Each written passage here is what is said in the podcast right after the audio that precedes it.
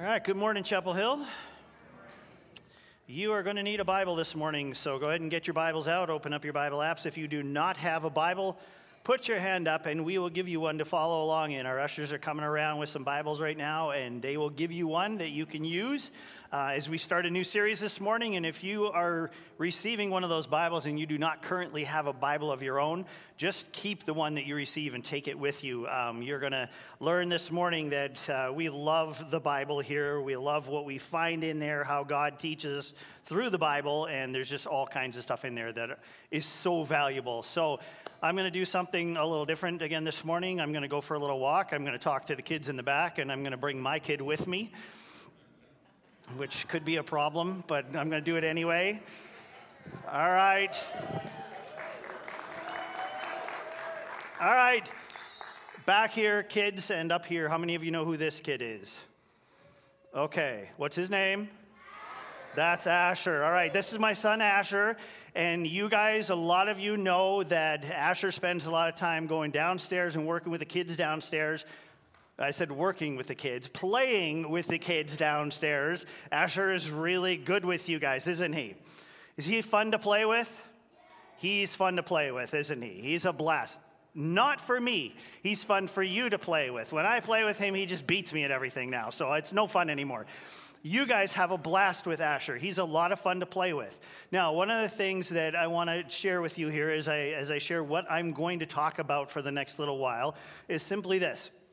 Those of you who really like playing with Asher, um, it, sometimes it's kind of hard because Asher can't be with all of you all the time.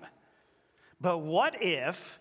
What if Asher figured out a way where he could be with all of you all the time and play with all of you all the time? That'd be pretty cool, wouldn't it? Yeah. Okay, so here's what I'm going to talk about. Jesus came. You remember that Jesus came and he spent some time on the earth. And what Jesus did was he spent time with his disciples and with little crowds and that kind of thing. Now, he was limited in a way that Jesus could only be with who he was with physically. He could just be with those people. He couldn't be everywhere all the time at that point. But Jesus came up with a way where he could be with everybody, everywhere, all the time. And that's what I'm going to start talking about this morning. We're going to do a whole series through the summer about Jesus' Spirit, the Holy Spirit, and how Jesus figured out a way that he could be with all of us all the time. All right, on your tables, there are some really cool projects on there. I see you found the pinwheels. You also have all the stuff you need right there to make your own. And so as you make your own pinwheels, I want you to think about the wind, which can be everywhere all the time, right? But this is the kind of thing that we're talking about, about the Holy Spirit being everywhere. Can't see him, but he's everywhere, okay? So go to work on your projects while I'm talking and know that that's what I'm talking about this morning. All right, thank you, Asher.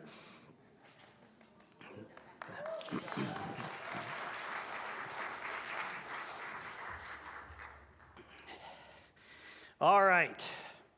Today we start a new series of messages, and this one's going to run through the summer, like I said. This series has a simple title to it. The title of this series is Power. One word, power. That's it. Okay, easy to remember. Um, so let me tell you why I think this is a logical next step for us as a church, and why I felt God nudging me in this direction um, to, to lead you through this. We just spent a few months working our way through a series of fifteen psalms called the Songs of Ascent. That series was called Unlikely, and we related to the Israelites of old on their pilgrimages to Jerusalem to get close to the presence of God in the temple. And we worked through all those psalms. We learned a lot about what that pursuit of God includes for us as followers of Jesus. How do we do that? We tried to tap into the, the passion of God's people throughout history who have made their pursuit of God a point of passion and priority in their lives. And we took steps to do the same thing in our own. Now, let me create a little space between their experience way back then and our experience now.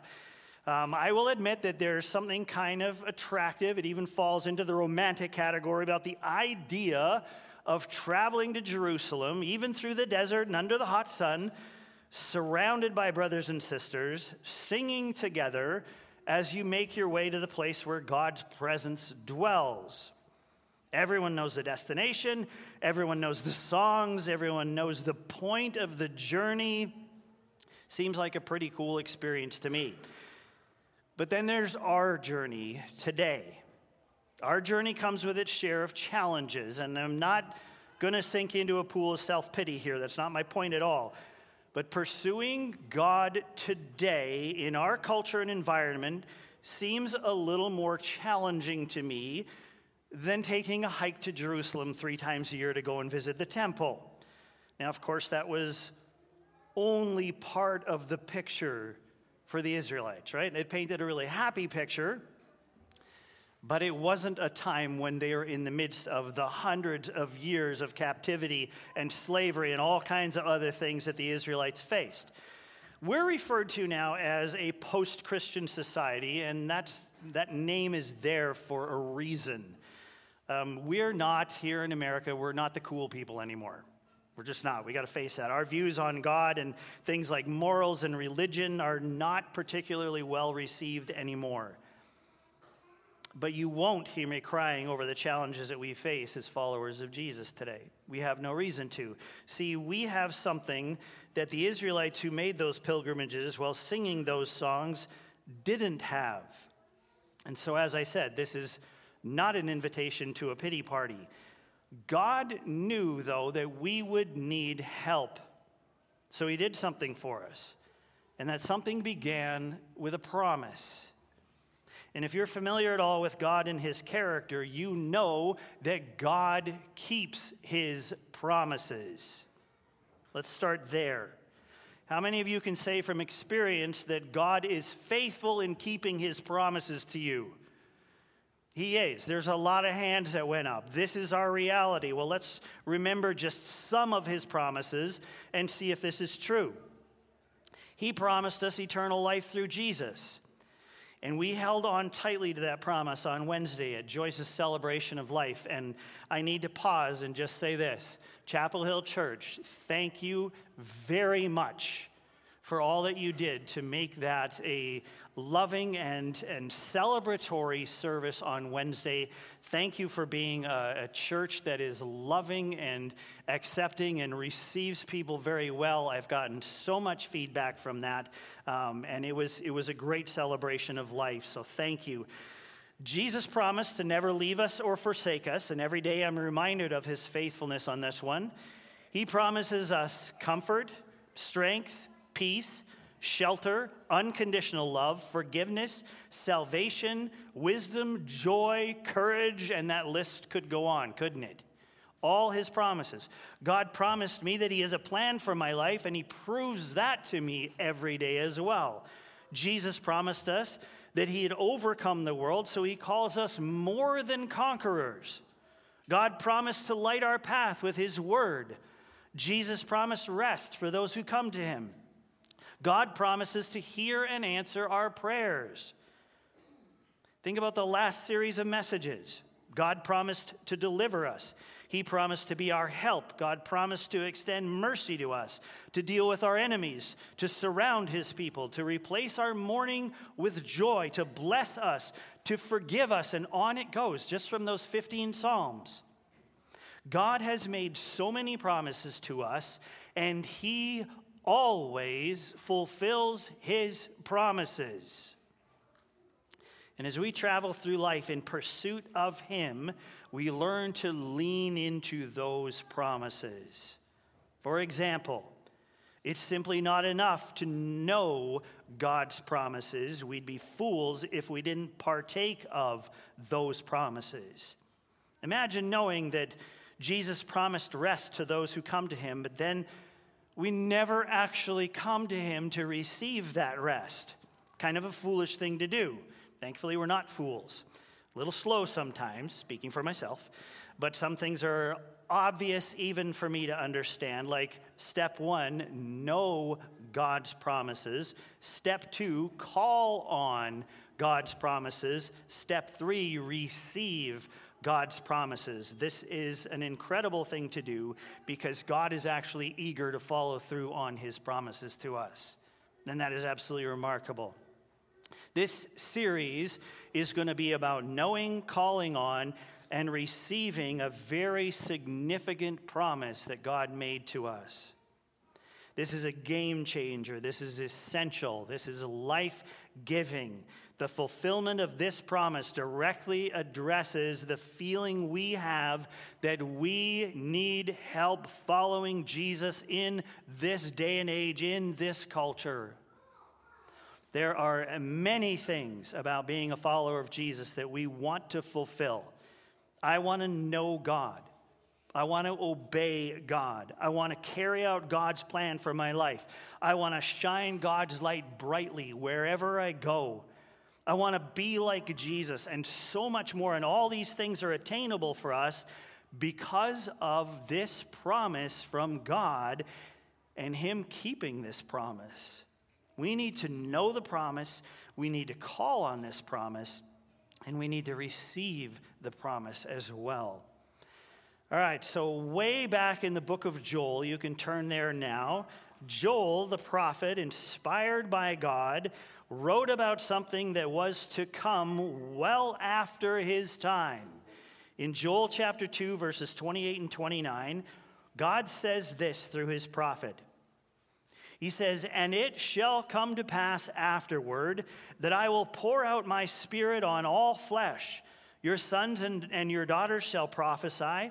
Your old men shall dream dreams, and your young men shall see visions. Even on the male and female servants in those days I will pour out my spirit." And it is commonly believed that this is a prophecy about the coming of God's Holy Spirit, who would come to all believers, men and women, regardless of ethnic heritage, status, or anything else. Followers of Jesus would receive God's Holy Spirit. In Psalm fifty-one, David pleads with God to not take his Holy Spirit from him. And sometime go read Psalm one fifty-one. Um, David had blown it going into this psalm. In that psalm, he's remembering and calling on God's promises, like forgiveness. It's an intense psalm, and it's worth reading again. In Isaiah sixty-three, we see a reference to grieving the Holy Spirit. Isaiah recalls times when God's Spirit brought power to the Israelites, like parting the Red Sea. That's kind of powerful. But also references mistakes regarding the Holy Spirit. Now, these aren't prophecies about the coming of the Holy Spirit, but they do help us realize that the Holy Spirit, the third person of the Holy Trinity, God the Father, God the Son, and God the Holy Spirit, has always existed. He's always existed. The prophecies were not about the birth of the Holy Spirit, just about His coming, which we're going to get to soon in this series. Now, besides Joel and others, Jesus spoke at great length about the coming of the Holy Spirit. Um, quick sidebar here. This series is about the Holy Spirit. I guarantee you, without doubt, that I will not cover everything you need to know about the Holy Spirit this morning. So please let go of that expectation. Uh, this is an introduction to a series on the Holy Spirit. And so hold your questions, or better yet, send me your questions. Send them to me, all right?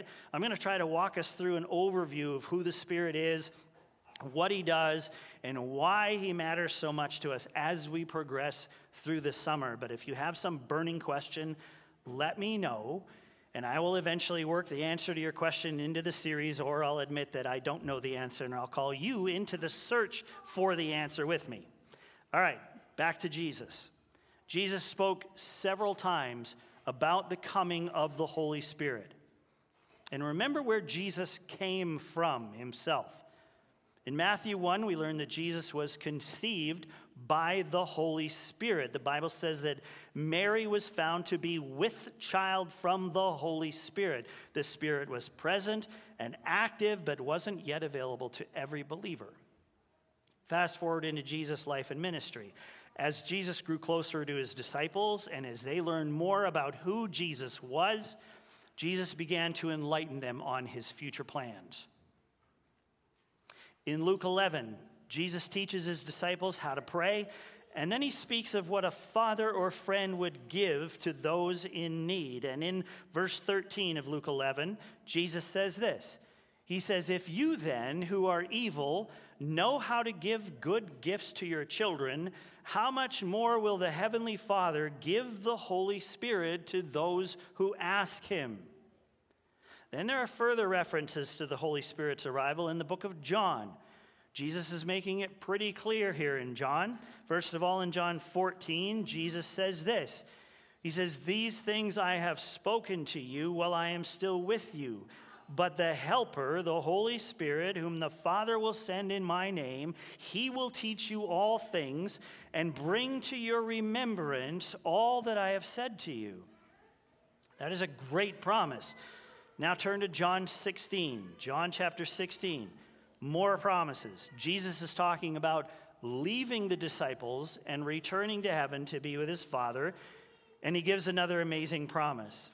He says, "Nevertheless, I tell you the truth. It is to your advantage that I go away. For if I do not go away, the Helper, the Holy Spirit, will not come to you. But if I go, I will send him to you.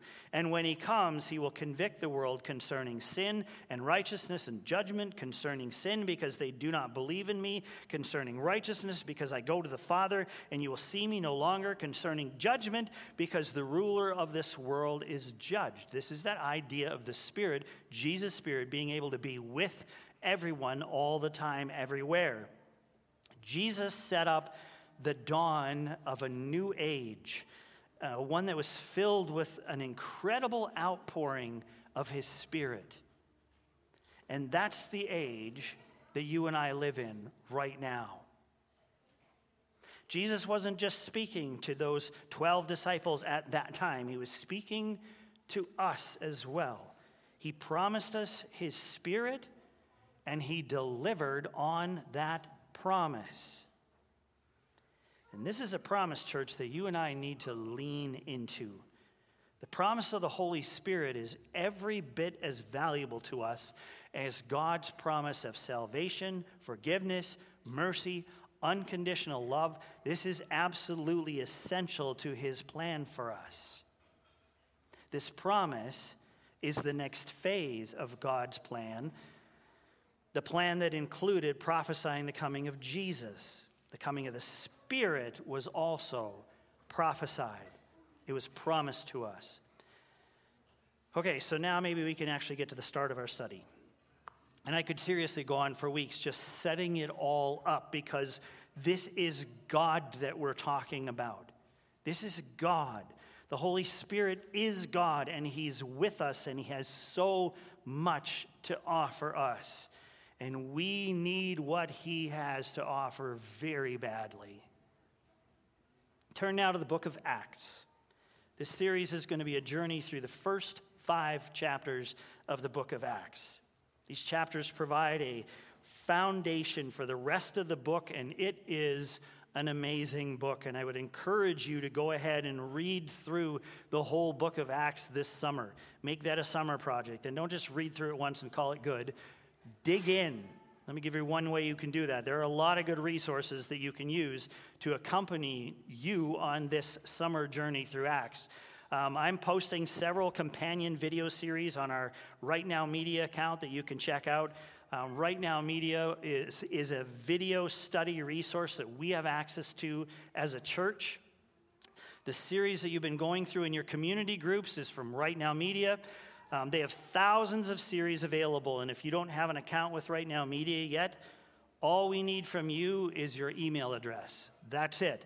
If we have that, we can sign you up and give you access, no charge to you whatsoever, to everything that they have, including our own Chapel Hill Church library on that site. And so give me or give our office staff your email address, and we will get you set up. It's, it's very easy to do. Okay, sidetracked once again. Uh, I have a lot of energy built up to get this series going. Now, now let's read Acts chapter one, verses one through five. Acts one, one through five. This is what it says. "In the first book, O Theophilus, I have dealt with all that Jesus began to do and teach until the day when he was taken up, after he had given commands through the Holy Spirit to the apostles whom he had chosen. He presented himself alive to them after his suffering by many proofs, appearing to them during forty days and speaking about the kingdom of God. And while staying with them, he ordered them not to depart from Jerusalem, but to wait for the promise of the Father, which he said, "You heard from me. For John baptized with water, but you will be baptized with the Holy Spirit not many days from now." Okay, here we go. The author of the book of Acts, Luke, refers to the first book. And what was that book? Good, nice hesitation. That was not a trick question. It's the book of Luke.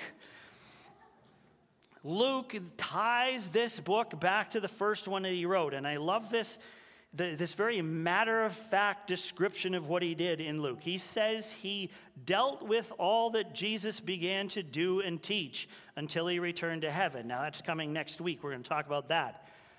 Here's what I have to point out. It's one word. The word is began. Began. Luke wrote in the book of Luke about all that Jesus began to do and teach. I want you to let that sink in. Wouldn't that indicate that Jesus wasn't done? Maybe, just maybe, Luke understands that Jesus wasn't finished doing and teaching.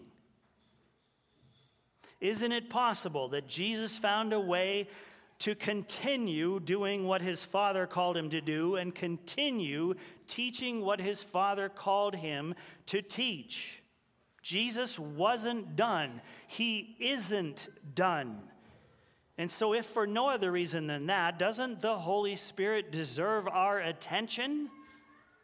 Or are we still going to just miss what Jesus is still doing and still teaching? What follows this passage in the book of Acts is the account of all that Jesus continued to do and teach, even though he wasn't there. And let me make this abundantly clear. Jesus is still doing and still teaching. Today, he has no plans to stop doing and teaching. Let's insert ourselves into this conversation. Jesus wants to keep doing and teaching in my life. He wants to keep doing and teaching in your life. But, I might ask, didn't he leave? Isn't he gone? Didn't I arrive too late to get anything but the notes from that three-year class that Jesus taught? No, I didn't. Jesus wants to continue doing things in our lives, and he wants to continue teaching people like you and me, and he can, and he does, and he is. And how does any of that work? It works because he sent us the Helper, the Holy Spirit, to continue the work and teaching of Jesus in our lives, in our midst. He promised he'd do that, and once again, he fulfilled that promise. Just a few more things from our passage today. Luke states that there was a period following Jesus' resurrection when he showed the world that he was alive, and he proved that in all kinds of encounters with people.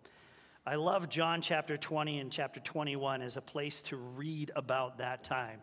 Great account there. Peter's redemption story is there. Matthew and Mark are a little less detailed. Luke also has a great account of what Jesus did after the resurrection. Go back and read that, and it'll set up, again, set up where we're starting here today. Then Luke mentions Jesus' instructions to stay in Jerusalem and wait. In Luke twenty-four, the last chapter of Luke, Jesus' words about waiting are mentioned there as well. Luke twenty-four forty-nine says this. This is Jesus speaking. "And behold, I am sending the promise of my Father upon you, but stay in the city until you are clothed with power from on high." Our series is called Power for a Reason. Jesus' disciples were not going to be able to carry out what he had commissioned them to do without the power he was going to provide for them. You and I are not going to be able to carry out what Jesus has commissioned us to do without the pro- the power that he promised to give us. And honestly, I've spent too much of my energy at various points in my life attempting to carry out what I thought God wanted me to do on my own power. That is not the life that God intends for us to live. And I well remember the day when I finally realized that, and I finally sat down one evening and just lost it with God and said, God, I've been... I've been trying to do this on my own power for far, far too long. And I surrendered to him and let him take over. How many times have we backed away from something we know we should have done because we don't feel adequate? Stick around for a few hours and I'll share my experiences with you. We could spend the whole summer just sharing stories on how we've failed by our own power. And maybe the best we could hope for to come out of that would be some sort of support group that we'd all belong to. God promised power to us. He promised it to us. Jesus promised power to us. The Holy Spirit is that power for us. So I think it is absolutely essential to us as a church and to followers of Jesus as we tap into this power and all that's available to us. The first five chapters of Acts will help us figure out how to do that. There is no reason, Chapel Hill, for us to lead powerless lives. It's not who we are. And the joy and contentment and peace that comes through knowing that power, that feeling, knowing that power, knowing that power is at work in us, it's beyond description. I'm going to invite our awesome worship team to come on back up here, and uh, they're going to lead us through a time of celebrating communion together. Um, this is a communion Sunday for us, and here's what I want to focus on this. I want us to focus on this morning as we remember Jesus. Um, God took, and I've shared this before, God took a big step closer to us by sending his Spirit to live in us. In order for God's Spirit to live in us, there was a requirement that had to be met for that to happen. That requirement is that you and I, to have God's Spirit come and live in us, must be holy. We cannot just have God's Spirit living in us without us being holy. And because God wanted this so badly, because he wanted his Spirit to live in us, he took the step of making us holy, called us to himself, and made us holy vessels, a dwelling place for God's Spirit. Couldn't happen without that. Not just anyone can just grab the Spirit and have him living in him. What had to happen was we needed to be made holy. And the way things had always been made holy, going way back to the temple and everything else, was through sacrifice. And so Jesus became that sacrifice, the last sacrifice, the final sacrifice for you and me, so that we could be made holy and become a dwelling place for God's Spirit. And so as we come and remember together through communion this morning, I want that in our minds. I want us to remember that this is what it took. These are symbols of what it took to make us holy so that God's Holy Spirit could be given to us and we could receive his Spirit. And so think about what happened on the cross. Think about the crucifixion of Jesus Christ, where Jesus willingly stepped into that place as the final ultimate sacrifice. He took upon himself the wrath of his Father, the wrath of God, and allowed his life to be taken as a sacrifice. And amongst other things, he did that to make us holy. And his blood was shed, as happened in the temple on a regular basis. Blood was shed for the forgiveness of sins, to restore holiness. Jesus' blood was shed one time for all to make us holy, to forgive us, to take those stains away and make us white as snow, holy people. We're called a holy nation. And so because of the body and blood of Jesus Christ, you and I, church, brothers and sisters, we are holy.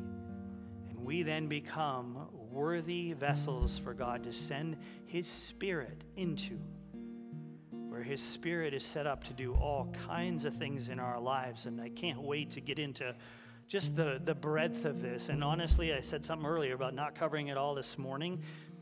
By the end of the summer, we probably won't have covered it all. This is a big deal. This is a significant thing. God the Spirit in us, through us, among us. He's here. He's as close to us as the air we breathe. And all of this was made possible through the sacrifice of Jesus Christ. After I pray, um, we're going to ha- share a couple of songs together. During that time, you're free to come and take communion at the tables back there. You have the elements there on the tables. When you're ready, just go ahead and take communion. Those of you who are sitting in the chairs up here, we have the elements up front. Um, when you're ready, come to the middle aisle, come up the front, get your elements, take them back to your seat, go find a place to be with your family or just on your own, whatever it might be. Take this time to thank God for what he's done through Jesus Christ, to make you holy, to make you a worthy recipient of God's Holy Spirit. And then just pray that in the series ahead, throughout the summer, that he opens our eyes, hearts, minds, opens up our understanding, opens up our willingness, our humility to receive all that he has for us through his Holy Spirit. Let's pray together.